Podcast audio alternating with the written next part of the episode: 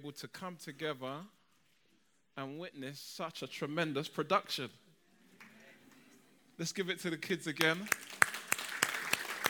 All of the team, the children's ministry team. We almost feel robbed, don't we, if we go to church at Christmas and there's no nativity of some sort. And um, I love the way that they reinvent it every year. I mean, it's a multimedia production this year. They've excelled themselves. People always say that um, Christmas is for children, but the reality is that we're all big kids, aren't we, inside? And so we love it. And um, we're grateful for the way in which, you know, think about all of the lines that they had to learn, so many of them. Um, and yet, it's a, it's a blessing that they delivered it so well and really communicated the essence of why we're here. You know, we're here because we understand that without Christ, there is no Christmas. Um, we're just left with mess. And so some of you didn't get that. Mark, you got that.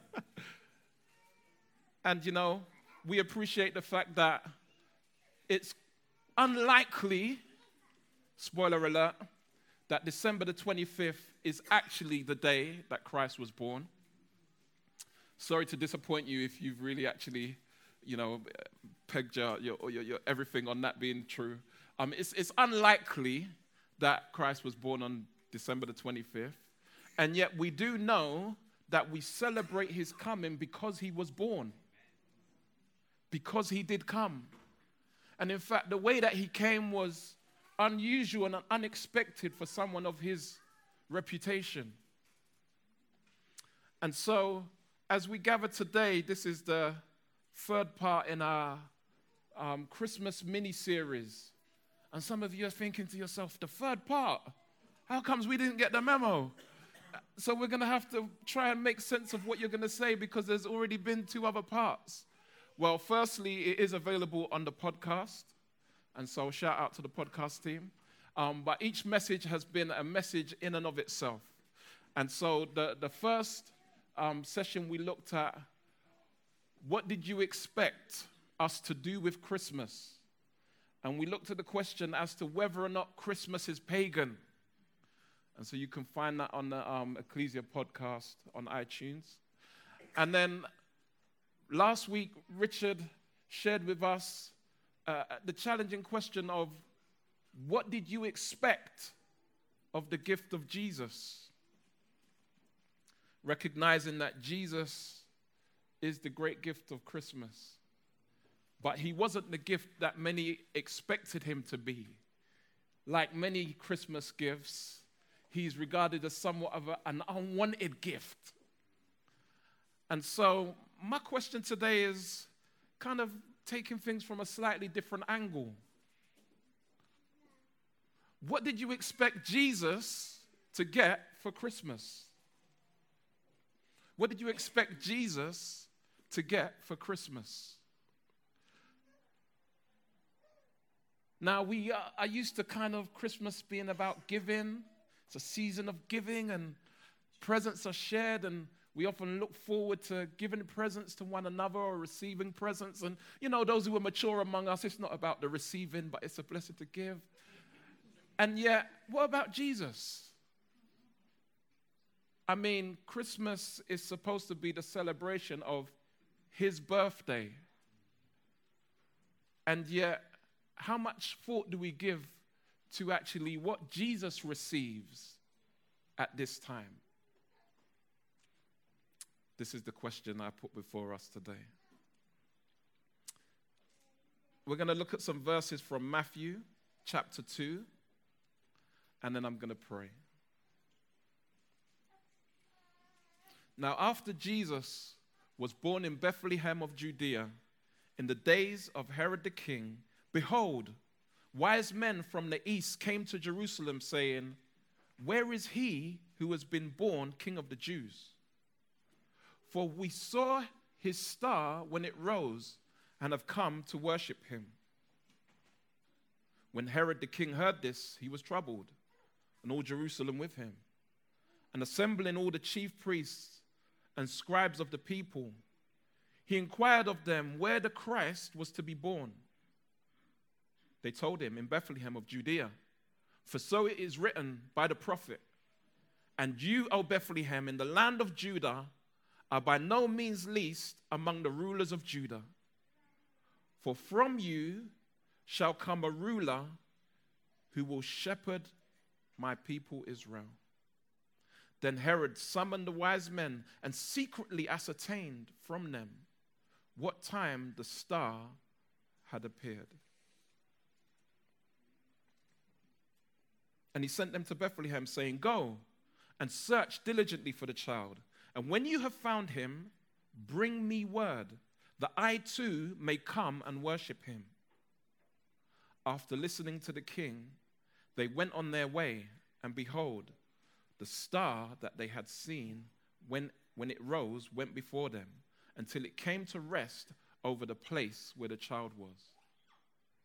When they saw the star, they rejoiced exceedingly with great joy. And going into the house, they saw the child and Mary his mother, and they fell down and worshipped him. Then, opening their treasures, they offered him gifts gold and frankincense and myrrh. And being warned in a dream not to return to Herod, they departed to their own country by another way. Father God, we thank you that we are alive to see Christmas Eve 2017. And we've gathered here today in your name because truly you are good. Your steadfast love and your mercy and kindness endure always. You have demonstrated this to us in giving us your Son, Jesus Christ. Lord, I pray that you would provoke our hearts to consider today what it is we would give to him according to your word. And we ask this in Jesus' name. Amen. The most famous verse in the Bible, John 3:16.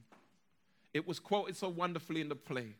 For God so loved the world that he gave his only begotten son, that whoever believes in him would not perish, but have everlasting life.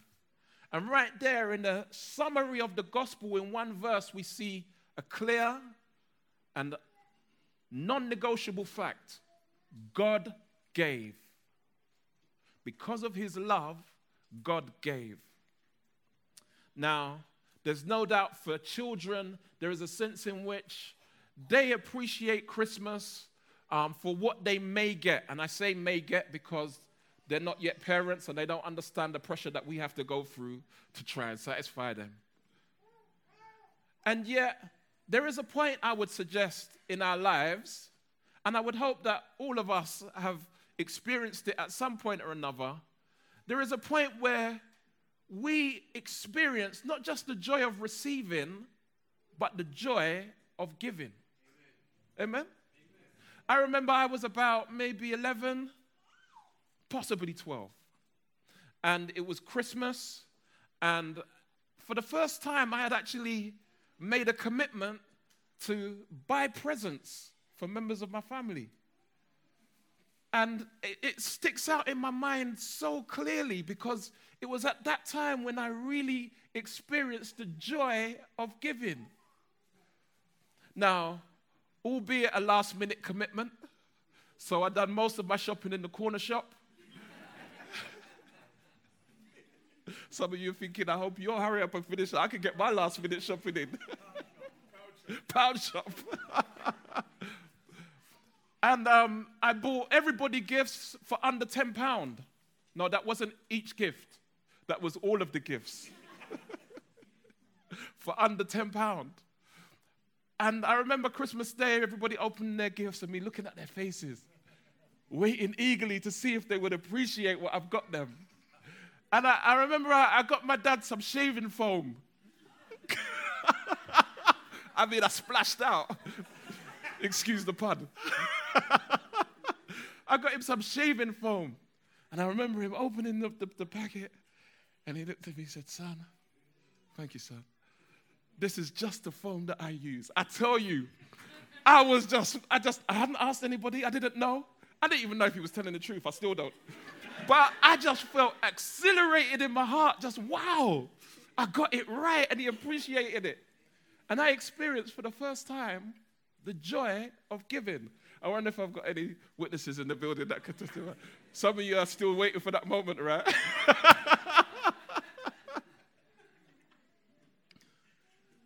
but there is a certain joy in giving. And there's no doubt that it's a pleasure when you experience it, but sometimes it's hard to come by. Because choosing the right gift can be a real challenge sometimes. You know what it's like? You really want to kind of impress, but you want it to be a surprise. You don't want to just ask outright, What do you want for Christmas? Because it suggests that you haven't really cared to put some thought into it and really kind of get to know the person and find out what they like and then surprise them with it. And so you kind of go through all kinds of, you know, maneuvers. Uh, you know, you, you might send somebody else or ask somebody else, you know, what do you think that they might like? Or you might have a conversation with them and begin to talk about the thing that you think that they might like to see how, you know, I was thinking that I might actually buy, um, uh, I might buy a, a, a, a, entertainment voucher, you know, so that, um, I just got it on hand when I'm ready to go to shows, waiting for them to affirm. Yeah, that's a great idea. I'd love to have one of those all kinds of strategies and tactics. But we can really experience the tension in trying to work out what is it that we're going to give? Because we want to have that joy of knowing that that person has received something that they really delight in, something that they really want. And so I say to you today that it is possible that you are able to experience the joy of giving to the Lord. You are able to experience the joy of giving to the Lord. Now, you might be thinking, well, what would Jesus want? What would Jesus want? Well, we learn something from the Magi in this story that we've read. Now, when I say magi, some of you immediately, your minds go to the mummy. And um, the magi in the mummy, um, for those who don't know, it's probably my wife's favorite film. Mm, between that and Jurassic Park, I think. Some of you are maybe thinking magi in other terms, the, the, the manga classic. But I want to turn your attention for a moment to some other magi. Magi that feature in the story by a gentleman called, his pen name, O. Henry. And O. Henry, also known as William Sydney Porter, was a US author who was known for writing short stories. But he wrote short stories with a difference because in writing his stories, his stories were always known to have a surprise twist at the end. A bit like those Columbo episodes you love to watch, or Murder She Wrote. And they always pull the twist out of the bag, and you're like, hey, I never saw that coming. And so O. Henry wrote a story called The Gift of the Magi. And it was about a couple, a young couple and they were deeply in love. You know, one of those couples who we don't have much, but we have each other. And they were delighted in that alone. Della and James were their name. And it was the, a day just like today, Christmas Eve. And Della sat down and she only had $1.68. And she had yet to get James his Christmas present. And she was perplexed. She was troubled. She was deeply, deeply troubled because she wanted James to know that she really loved him and she wanted to have that joy of giving something to James that he would appreciate and that would be ex- uh, uh, re- received as an expression of Della's love for him. And so Della only had $1.68, but she had very long, lavish hair. Hair that women from all over talked about. Hair that reached down not just to her back, but to her knees. And so Della had an idea. You see, even in those days, wigs were big business.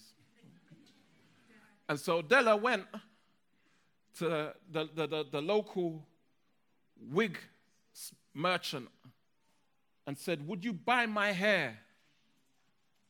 And the merchant looked and immediately said, Yes, of course, I'll buy your hair. And Della loosened her hair and it flowed down, and the wig merchant's eyes lit up. Yes, indeed, I'll buy your hair. How much will you give me for my hair? I'll give you $20. It's a lot of money in those days. And so the next hour was spent, the wig merchant carefully with the wild clippers cutting off Della's hair. Della took her $20 and she knew that her husband James had this gold watch that was given to him by his father who had been who had received it from his dad, James's granddad. But this was a, a pocket watch that would sit down on the side, cherished family heirloom, but it was never used. And she knew that James needed a chain in order to wear this watch with pride. And so she took her 21 pounds and 68 cents and bought James a, ch- a chain for his gold pocket watch. She wrapped it up and she felt very accomplished. What an achievement. James is going to love this. He's now going to be able to showcase this watch that has been in the family of great value.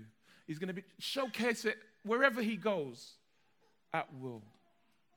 He has a fitting chain to match the watch.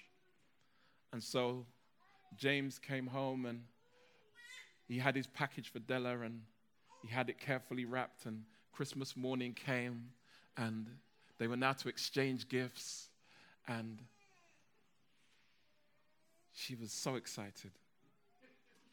Let me go first, James. Let me go first. And so she gives her gift, and James opens it, and he looks at the, the chain, and he's, wow, wonderful, tremendous. And um, he leaves it on the side, and he looks at Della, and he's realized, obviously, that her hair isn't there, and he's thinking, hmm, maybe we should just enjoy the rest of our day and go to church and come back and have lunch and just give thanks to God for his goodness. No, no, no, no, no, no, no, James. I must open my present. You've received yours.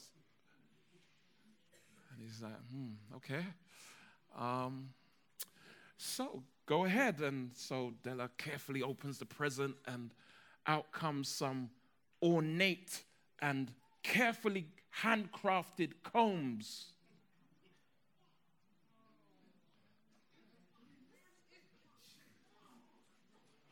But Della has no hair.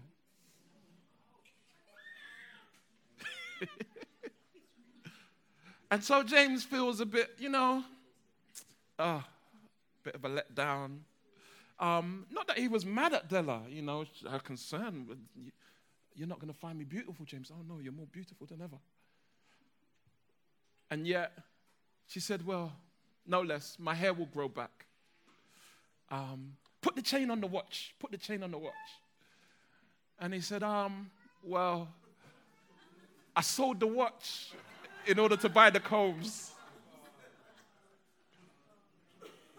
Such was the extent of their love that they were ready and prepared to sacrifice that which they treasured, which they valued, to show their love toward one another.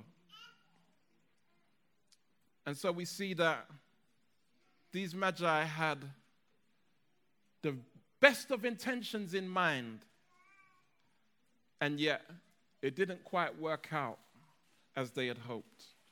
Who would have known? And yet we recognize that the magi in our story they were led by God to bring the gifts that God had ordained. And so they come to Jesus. And we see three things from the gifts that they brought. First of all, we recognize that they are gifts fit for a king. You see, they brought gold, frankincense, and myrrh. Gold, frankincense, and myrrh.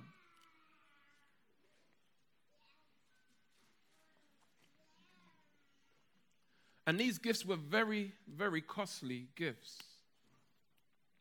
I mean, no doubt gold was just as rare and precious a metal then as it is now. And yet, also, frankincense and myrrh were very expensive items. In fact, it wasn't just the gold that indicated that these were gifts fit for a king, but even the, the, the value of the frankincense and myrrh were regarded to communicate that as well. This is a statement by Ben Witherington, who's the professor of New Testament studies in St Andrews in Scotland, St Andrews University. Says, Frankincense and myrrh were very expensive gifts, not least because they only came from southern Arabia and what we now call Somalia. Pliny tells us that a pound of incense cost a full week of a day laborer's wages. And the most prized myrrh could cost 50 days' wages of a day laborer. So these gifts were no small offering, they were no small presentation. And even though they arrived from afar, they knew that they were coming to meet royalty. They were coming to meet the king. We saw that in our verses in verse 2. They came saying, Where is he who has been born king of the Jews? This was the declaration at Christ's birth. It was such a declaration that it troubled Herod and all of Jerusalem. I mean, Herod was already king of the Jews. So, what is there not to be troubled about? A baby, an upstart, coming to take my place? we'll see about that, Herod thinks. And he regarded this baby as a genuine threat to his royal succession. In fact, he sent the wise men away, which is what magi means. He sent the wise men away and told them to come back to him when they found the baby. Evidently, his intentions and his motives were not genuine. And yet, when they left Herod's presence, the star that they had been following became evident again and led them to the place where Jesus was. And so we see that Jesus was declared as king at his birth just as he was at his death. And there was nothing about his life in between that changed the nature of that declaration. There was nothing about his life that actually contradicted that declaration. To the point where he was called King of the Jews at his birth, and he was called and declared by the Romans King of the Jews at his death. And over his head, they put the charge against him, which read, This is Jesus, the King of the Jews. Jesus is truly King of the Jews, but he's not just King of the Jews. Because we are told in Scripture on multiple occasions that Jesus Christ is not actually just the King of the Jews, but he is the King of kings and Lord of lords. Amen. And so, therefore, being the King of kings and Lord of lords, he is the supreme one. That's what's being communicated there. There is none above him, there is none who can rival him. He is above all. And that includes you and me. Because we see ourselves as Lord of our own lives, as King of our own lives. We make our decisions. You know that you, you, you, you kind of hit your teen years and you just, you resent everything your parents tell you. Like, just leave me alone. Can't you see that I'm, I'm, a, I'm a big person? Because you reach that stage in life where you feel like you know and you're able to make decisions for yourself. You're king of your own life, queen of your own life, lord of your own affairs. But here's news today Jesus is King of kings and Lord of lords. So it doesn't matter how much authority and sovereignty you think you have over your own life, He has ultimate authority over your life. Now, that needs to condition how we approach Him. That needs to condition how we look at Him, how we think about Him.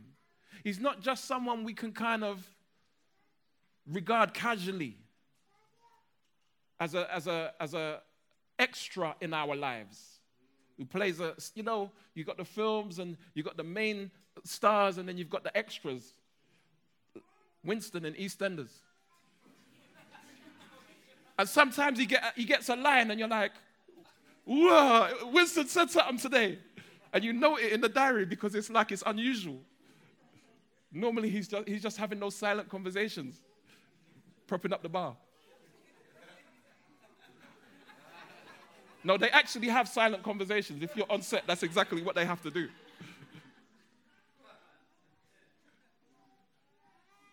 Jesus isn't just an extra in your life. He isn't a side man. Some people treat Jesus like he's just a send out. Lord, if you would do this for me and do that for me, and oh Lord, would you give me this? And oh Lord, would you get that for me? And we only want to refer to him when we want something. But he wants something from you. What do you expect Jesus to get for Christmas?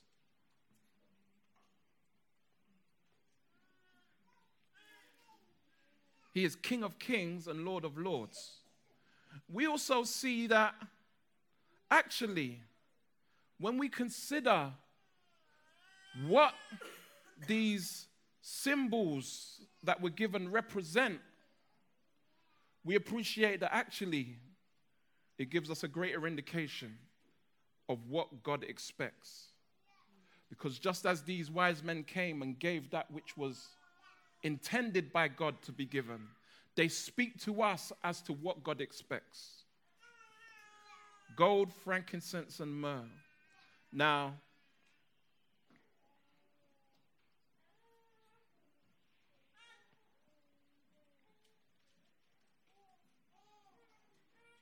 in Isaiah chapter 60, we see these words Arise, shine, for your light has come,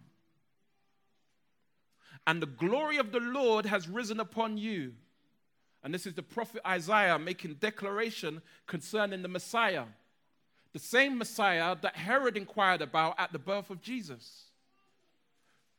Herod said to the consorts and the wise attendants, where is the Messiah going to come from? And they said, Bethlehem. Why? Because in Israel it was known that the Messiah would come and that his place of birth was predicted in the ancient writings of the prophets. And so they knew the Messiah was coming. This is what is said of the Messiah Arise, shine, for your light has come, and the glory of the Lord has risen upon you. For behold, darkness shall cover the earth, and thick darkness the peoples. But the Lord will arise upon you, and his glory will be seen upon you. And nations shall come to your light, and kings to the brightness of your rising. Lift up your eyes all around and see they all gather together, they come to you. Your sons shall come from afar, and your daughters shall be carried on the hip. Then you shall see, see and be radiant. Your heart shall thrill and exult, because the abundance of the sea shall be turned to you. The wealth of the nations shall come to you.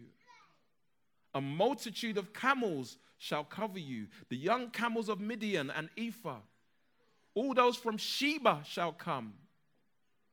They shall bring gold and frankincense. Hmm. They shall bring gold and frankincense, and shall bring good news, the praises of the Lord. This was some 700 years before Christ was born. The prediction that people would come from afar, noblemen would come bringing gold and frankincense.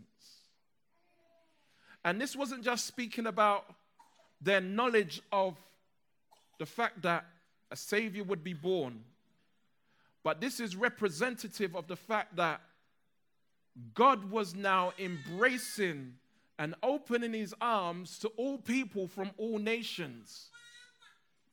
That relationship with God would be by means of a new covenant through Jesus that would be available to all people, not just Jews. And so, in the gold and the frankincense and the myrrh, we see that actually there is an expectation that people from all nations will come to God. You see, God wants you for Christmas. God wants you for Christmas. He wants you for his son. In fact, the psalmist said this in Psalms chapter 2, verse 8 Ask of me, and I will make the nations your heritage, and the ends of the earth your possession. And see, we, we clearly see the nations, not just one, the nations and the ends of the earth will be given to the Son as a gift. And so, the greatest thing that you can give to God is not the fulfillment of your promises, you know, those death moment promises when your, your life's in danger and you feel like this calamity has come upon you, and you're Lord, please, if you get me out of this, I tell you what, I will, I will give, to, I will go to church. I, I will. All of those promises that have long since been forgotten, even though the Lord has delivered you. That's not what the Lord's looking for you, from you. The Lord's not looking for money in the offering. And you say, What? Is this a church? but it's true. God's not looking for your money. The earth is the Lord and the fullness of it. And so God doesn't need your money, He doesn't need anything from us. God doesn't even need you. Uh oh. Now, I know that doesn't do a great deal for your self esteem, but it's true. God doesn't need you. God doesn't get into this kind of codependent relationship where I need you and I need you to need me. No, no, no, no, no, no, no. As somebody once said, God is God all by himself. And he don't need nobody else. And so it wasn't because God was lonely that he said, Well, I'm going to make man in my image and give him opportunity to have relationship with me so that I can be loved and know what it feels like to be loved and that they can know my love and we can have this love relationship. And no, no, no, no, no. God's not insecure in any way whatsoever. You see, we understand from the scriptures, even as we look at the scriptures here, we see Christ the Son is born. Christ the Son is born, and yet the Father is still in heaven. And we understand that within the text of Scripture, it tells us that actually there are three persons who bear the title God the identity and the substance being God, the Father, Son, and Holy Spirit. And they enjoy eternal love, one with another. And so they weren't lacking in love in any way whatsoever. Because the Father delighted in the Son, and the Son in the Father, and in the Spirit, and the Spirit delighted in the Son to the glory of the Father. And this was and is the eternal existence of God. And so God doesn't need you, but He wants you. He wants you for Himself. But not in a selfish, egotistical, megalomaniac sense. I'm going to make people to worship me.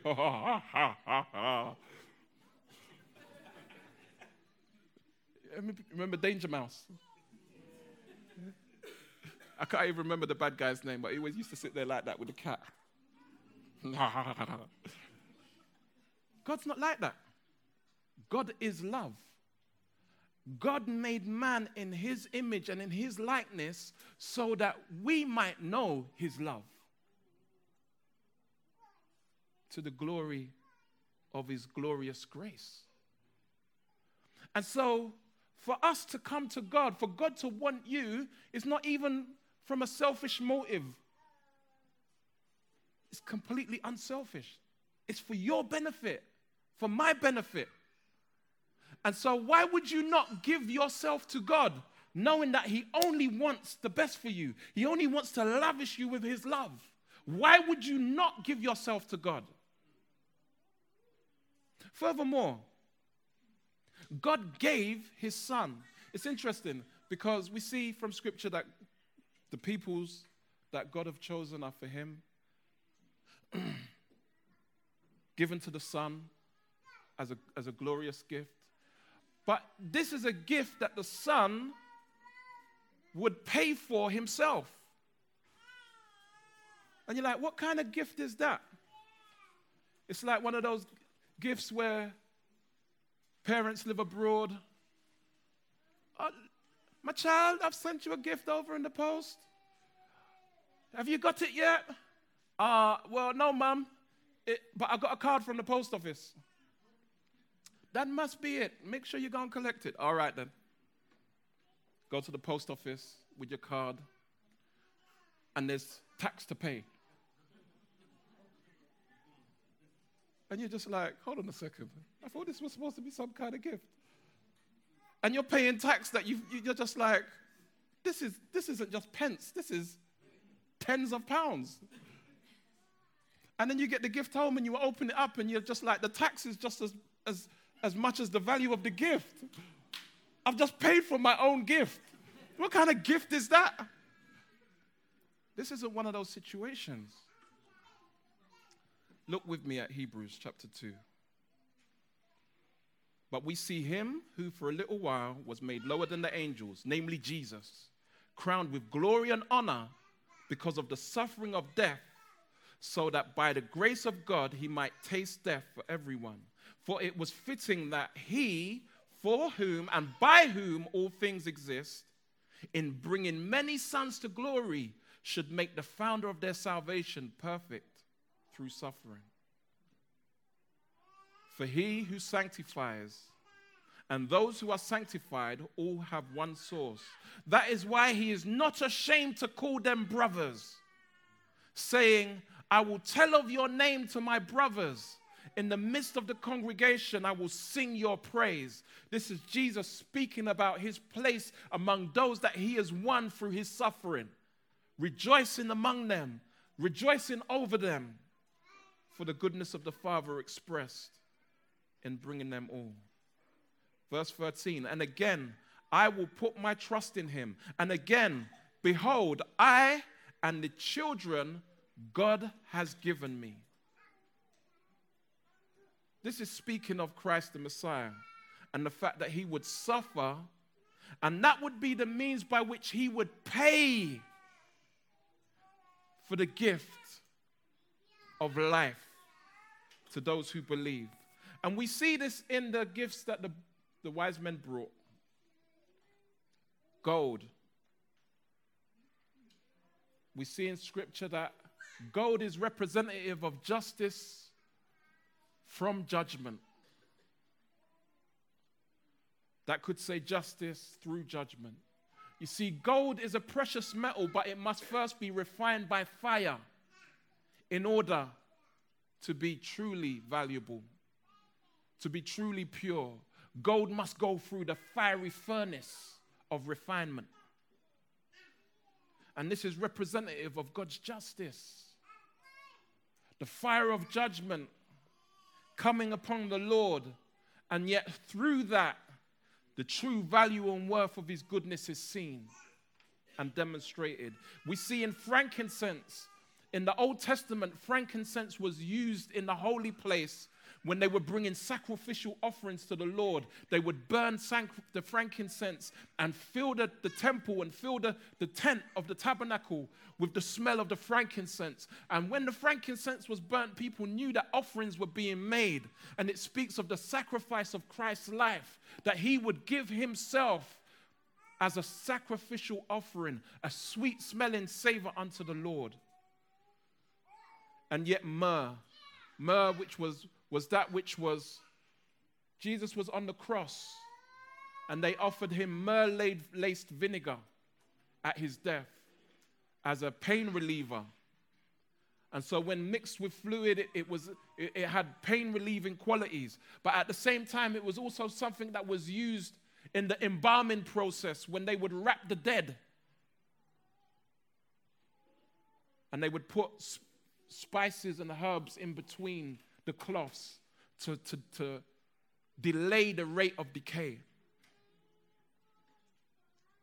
And so these gifts were given at his birth as a herald. They were given at his birth as a foretelling of his end, the end to which he was born. Jesus was born to die. And you say, well, everyone's born to die, everyone's going to die at some point.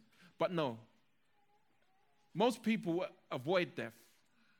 But Jesus came for the purpose of being killed, of dying. One who would receive the judgment of the Father as he gave himself as a living sacrifice unto God, who would die and be buried, and yet, as they declared in the play, was seen by 500 people after his death. He was seen alive, resurrected from the grave. And so, this testifies to the fact that you can come to God. You are not an outcast by reason of race, by reason of culture, by reason of background. You are not an outcast because you cannot afford to pay. You see, Christ paid the price that you and I could not afford to pay. And we see this indicated even in the very gifts that were given by the wise men at his birth. So I'm going to ask the team to prepare to sing the last song and I want to ask you what did you expect Jesus to get for Christmas? Just a note of thanks at Christmas dinner? Thank you, Lord. We made it for another year. Thank you for this food. Do you think that the Lord is satisfied with that? No doubt it pleases Him. You think okay, well, actually, you know what? I'll, I'll go to church. I mean, it's Christmas, and this too is good. And yet, is the Lord satisfied with that? You see, Jesus wants you. He wants all of you. He wants flaws and all. So many people I've met said, you know, I'm going to just get my life sorted and then I'll come to God. And that's like somebody saying, I'm going to make myself well and then I'm going to go to the doctors.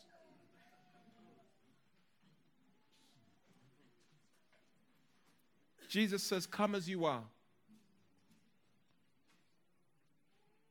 Weary, heavy laden, you're fed up, Furthermore, you're fed up of being fed up. Come as you are. It doesn't matter what you've done, it doesn't matter where you come from. Jesus says, Come as you are. and give me you. When I was growing as a Christian, um, I came to the to Lord in my teens, and um, there was a song that was by one of my favorite vocalists. Um, his name's Marvin Winans. One of the all time greatest male vocalists ever, and I challenge anyone to tell me differently. And um, there were certain occasions, you know, he came from the Winans family and they were traditional gospel family and they were kind of known for their singing and the songs and so on. But there were certain times when he would kind of just go left field and just do something a bit different. And um, he had a song called Give Me You. And this was a, this was a house, like, like it, was, it was almost a funky house song.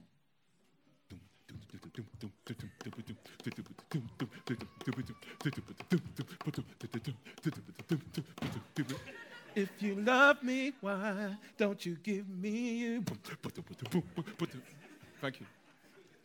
I'm gonna need it after. And um, I was like, yo, Marvin's on this this tune.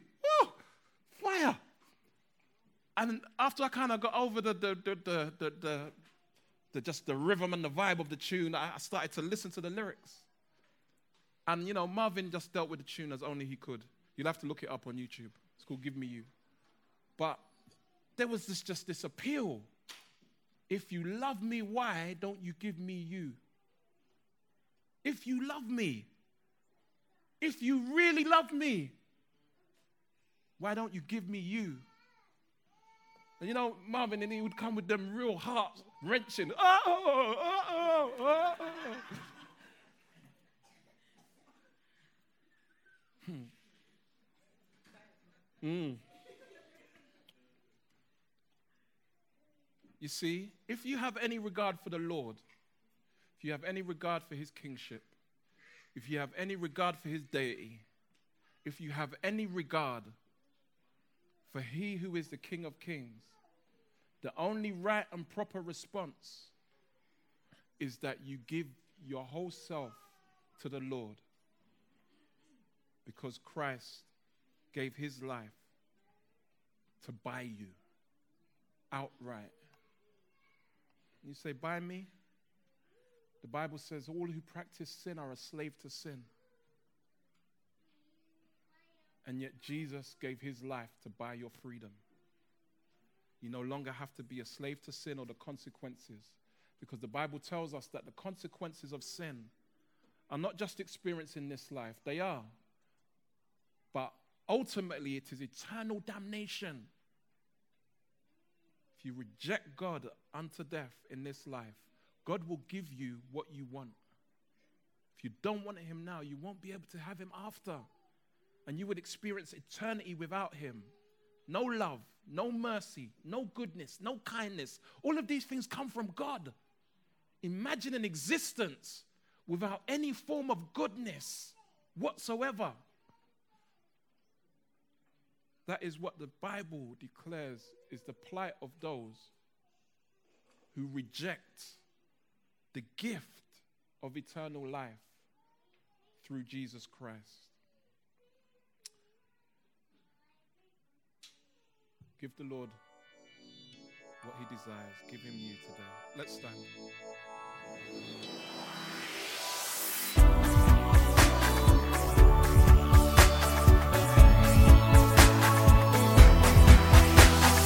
Join us next time for more of God's truth to transform your reality.